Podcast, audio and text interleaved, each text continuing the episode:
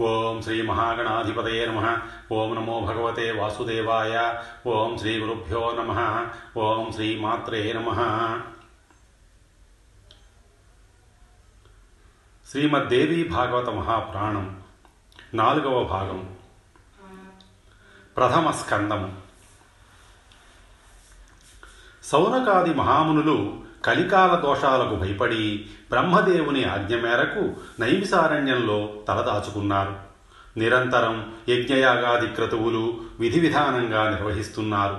మధ్య మధ్య విరామ సమయాల్లో కాలక్షేపం కోసం పురాణ శ్రవణం చేస్తున్నారు. అష్టాదశ పురాణాలు రచించిన వ్యాస భగవానుడికి సాక్షాత్తు శిష్యుడైన సూతుడు ఒక్కటొక్కటిగా పురాణాలు వినిపిస్తున్నాడు.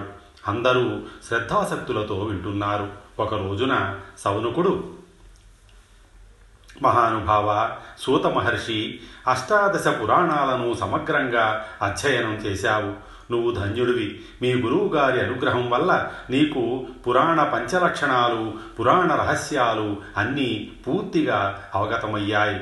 దీనికి తోడు శ్రోతలకు తనువు పులకించేటట్లు రోమహర్షణంగా కథ చెప్పే నేర్పు నీకు పుట్టుకతోనే లభించింది. మా అదృష్టం బాగుండి నువ్వు ఈ పుణ్యక్షేత్రానికి ఇలా దయచేశావు. మేమంతా ధన్యులం. చెవులుండి పురాణాలు వినని వాళ్ళు నిజంగా విధివంచితులు. షట్రసోపేతమైన విందుతో నాలుక సంతృప్తి చెందినట్లు నీ వంటి పండితుల వాక్కుతో చెవులకు పండుగ అవుతుంది చెవులు లేని పాములు సైతం శబ్దానికి సంబరపడతాయి. అటువంటిది చెవులుండి పురాణాలు వినకపోతే అవి చెవులే కాదు. అందుచేత మేమంతా వినాలనే కోరికతో నీ చుట్టూ చేరాము. ఎవరైనా ఎలాగోలాగా కాలం గడపాలి కదా. వ్యసనాలతో మూర్ఖులు కాలక్షేపం చేస్తే శాస్త్ర చింతనలతో పండితులు కాలం గడుపుతారు. ఏనకేనాప్యుపాయేన కాలాతివాహనం స్మృతం. వ్యసనైరిహ మూర్ఖాణం బుధానాం శాస్త్రచింతనై శాస్త్రాలు కూడా చాలా విచిత్రంగా ఉంటాయి. వాటిలో జల్ప వితండవాదాలు అనేకం. అవి కొన్ని కొందరికి గర్వాన్ని కలిగిస్తాయి. వేదాంత శాస్త్రమైతే సాత్వికమే కానీ మీమాంసా శాస్త్రం మాత్రం రాజసం. హేతువాదాలతో నిండిన న్యాయశాస్త్రం పూర్తిగా తామసం. అలాగే పురాణాలు కూడా త్రిగుణాత్మకాలని విన్నాను. వాటిలో సర్వలక్షణ సమన్వితమైన దేవీ భాగవతం పంచమ వేదమని పుణ్యప్రదమని భుక్తి ముక్తిదాయకమని నీ మాటల వల్లనే తెలిసింది. ఆ పురాణాన్ని దయచేసి సవిస్తరంగా చెప్పు. నీ నోట వినాలని మాకందరికీ ఎంతో కుతూహలంగా ఉంది.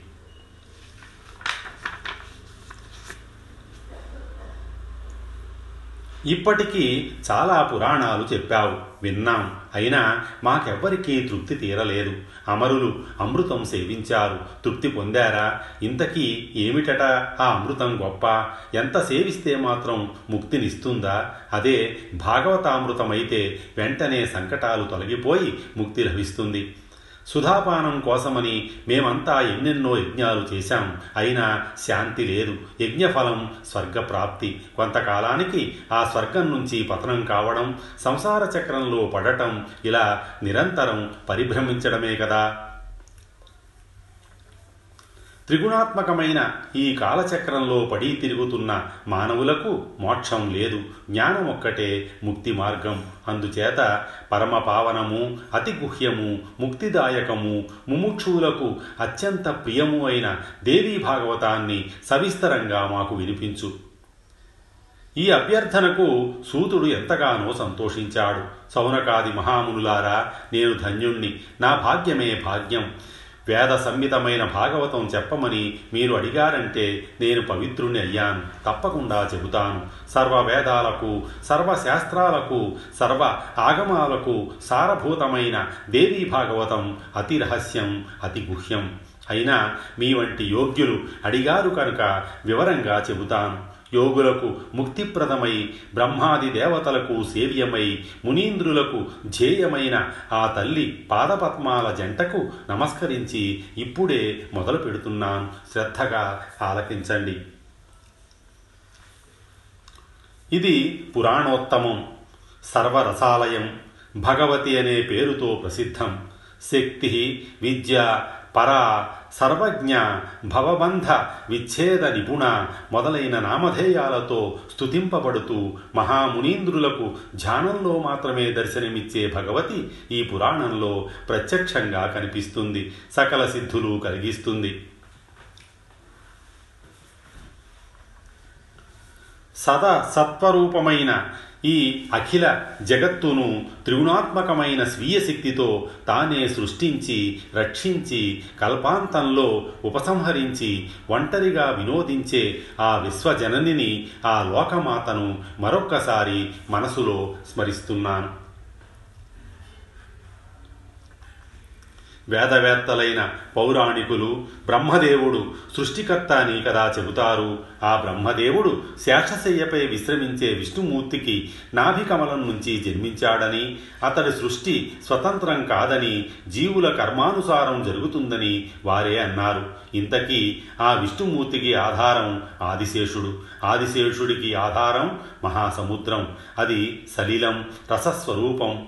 పాత్ర లేకుండా జలం నిలబడుతుందా? ఎక్కడైనా? ఆ పాత్రయే ఆ ఆధారమే జగజ్జనని. ఆ సర్వశక్తి స్వరూపిణి పాదపద్మాలను శరణు వేడుతున్నాను.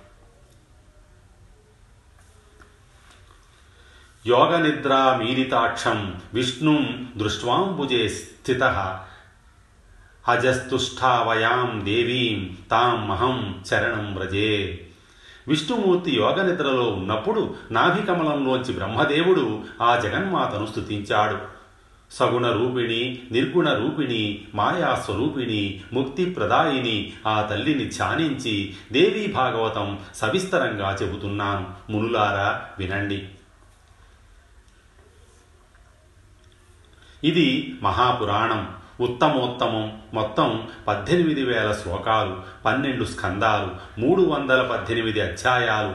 ప్రథమ స్కందంలో ఇరవై ద్వితీయ స్కందంలో పన్నెండు తృతీయ స్కందంలో ముప్పై చతుర్థ స్కందంలో ఇరవై ఐదు పంచమ స్కందంలో ముప్పై ఐదు షష్టమ స్కందంలో ముప్పై ఒకటి సప్తమ స్కందంలో నలభై అష్టమ స్కందంలో ఇరవై నాలుగు నవమ స్కందంలో యాభై దశమ స్కందంలో పదమూడు ఏకాదశ స్కందంలో ఇరవై నాలుగు ద్వాదశ స్కందంలో పద్నాలుగు అధ్యాయాలు ఉంటాయని ప్రణాళిక. అంతా గ్రంథారంభంలోనే తెలియజేశాడు వ్యాసభగవానుడు.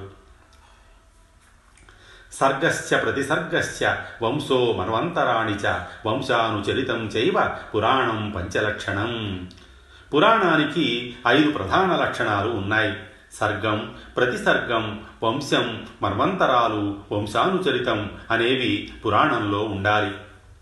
నిర్గుణ స్వరూపిణి అయిన లోకమాత జగసృష్టి కోసం మూడు రూపాలు ధరించింది. సాత్విక శక్తి మహాలక్ష్మి రూపంగాను రాజస శక్తి మహాసరస్వతి రూపంగాను తామస శక్తి మహాకాళి రూపంగాను ఆవిర్భవించింది. కాబట్టి దీనిని సర్గము అంటారు శాస్త్రవేత్తలు. అటుపైని త్రిమూర్తుల ఉత్పత్తి జరిగింది. పాలన కోసం హరి ఉత్పత్తి కోసం బ్రహ్మ నాశం కోసం రుద్రుడు దీనిని ప్రతిసర్గము అంటారు.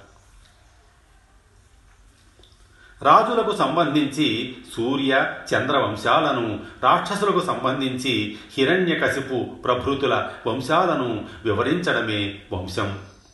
స్వయంభూడు మొదలుకొని ఆయా మనువులను వారి కాలాలను వర్ణించి చెప్పడమే మన్వంతరాలు అంటే. వారి వంశాల అనుక్రమాన్ని తెలియజెప్పడమే వంశానుచరితం. ఇలా పురాణాలన్నీ పంచలక్షణయుక్తాలు. ఇవి కాక వ్యాసభగవానుడు లక్షాపాతిక వేల శ్లోకాలతో భారతం రచించాడు. దాన్ని ఇతిహాసం అంటారు. అది పంచమ వేదం ఇంతవరకు చెప్పి ఎందుకనో సూతుడు ఒక్క నిమిషం ఆగాడు. అప్పుడు సౌనకుడు మళ్ళీ ఇలా ప్రశ్నించాడు.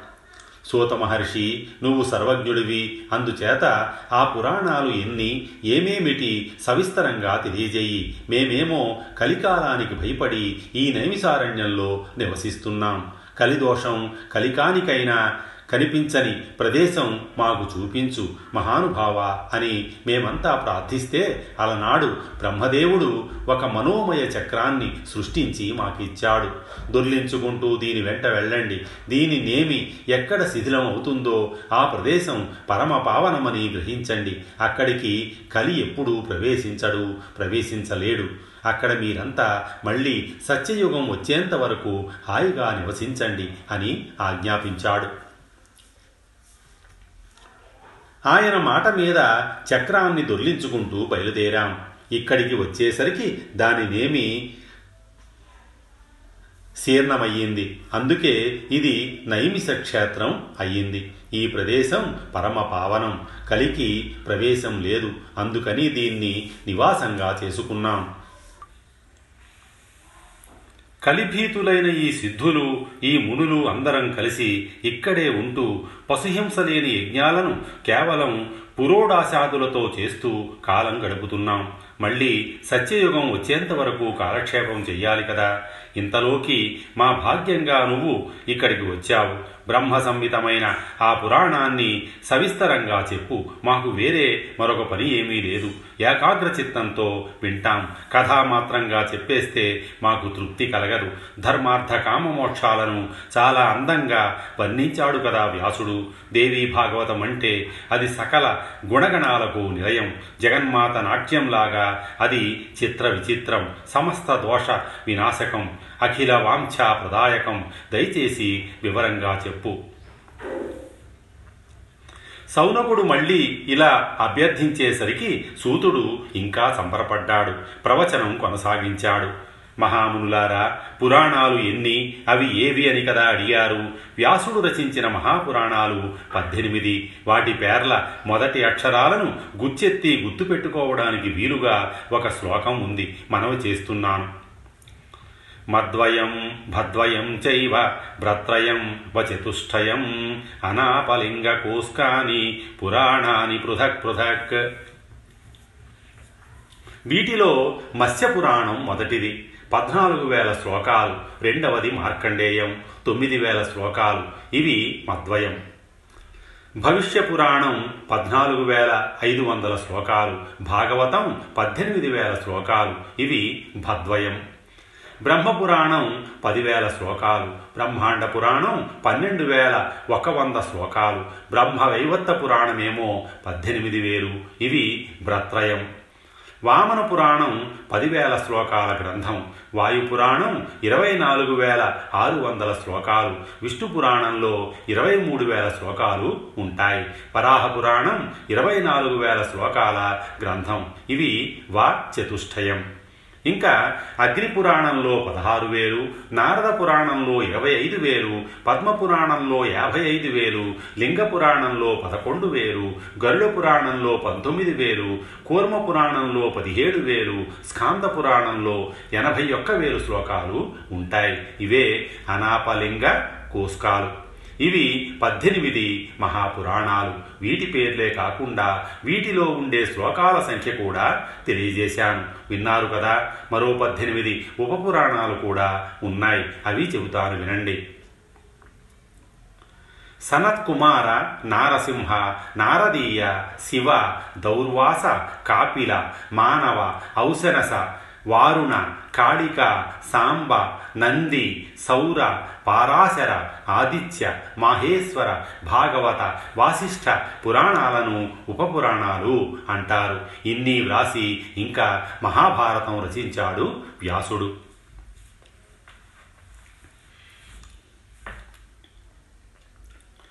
వ్యాసులు మన్వంతరాలన్నింటా ద్వాపరయుగం ఉంటుంది. ప్రతి ద్వాపరంలోనూ విష్ణువే వ్యాసుడుగా జన్మించి ధర్మచింతనతో యథావిధిగా పురాణాలు రచిస్తాడు. అఖండంగా ఉన్న వేదాన్ని బహుధా అంటే నాలుగుగా విభజిస్తాడు. ఇది లోకహితం కోరి చేసే పని. కలియుగంలో విప్రులు అల్పాయుష్కులుగా స్వల్పబుద్ధులుగా ఉంటారని తెలిసే కలియుగం వచ్చినప్పుడల్లా పుణ్యప్రదమైన పురాణ సంహితను అందిస్తూ ఉంటాడు వ్యాసుడు. వేద శ్రవణాధికారం కొందరికి లేదు కాబట్టి వారి హితం కోరి ఇలా పురాణాలను రచించాడు.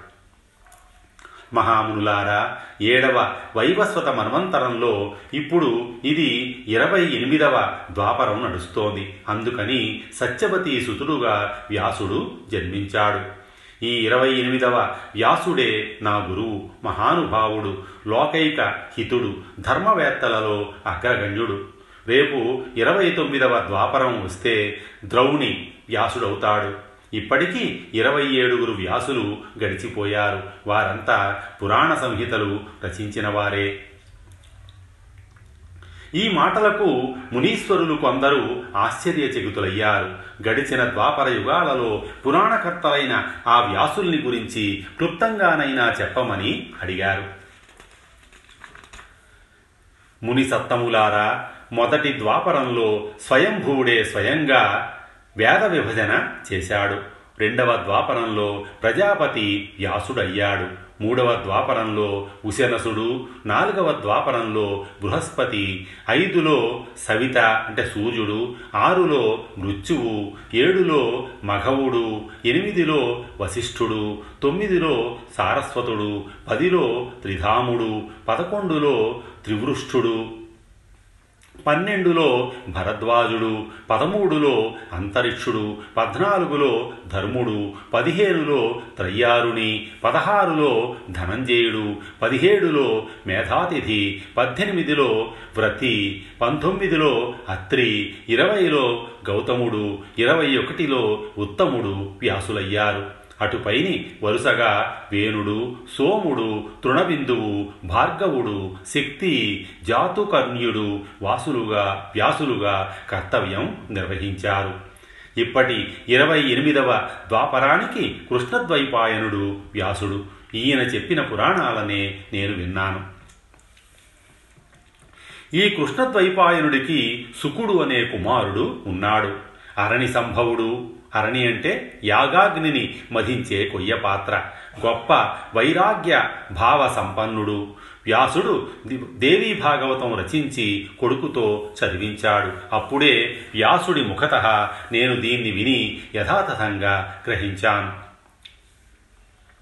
కరుణా సముద్రులు మా గురువుగారు సుకుడి సందేహాలకు సమాధానాలుగా ఈ దేవీ భాగవత రహస్యాలన్నీ విడమరిచి చెప్పారు. అయోనిజుడైన ఆ బుద్ధిమంతుడితో పాటు నేను విని ఆయా విశేషాలు కొంత తెలుసుకోగలిగాను.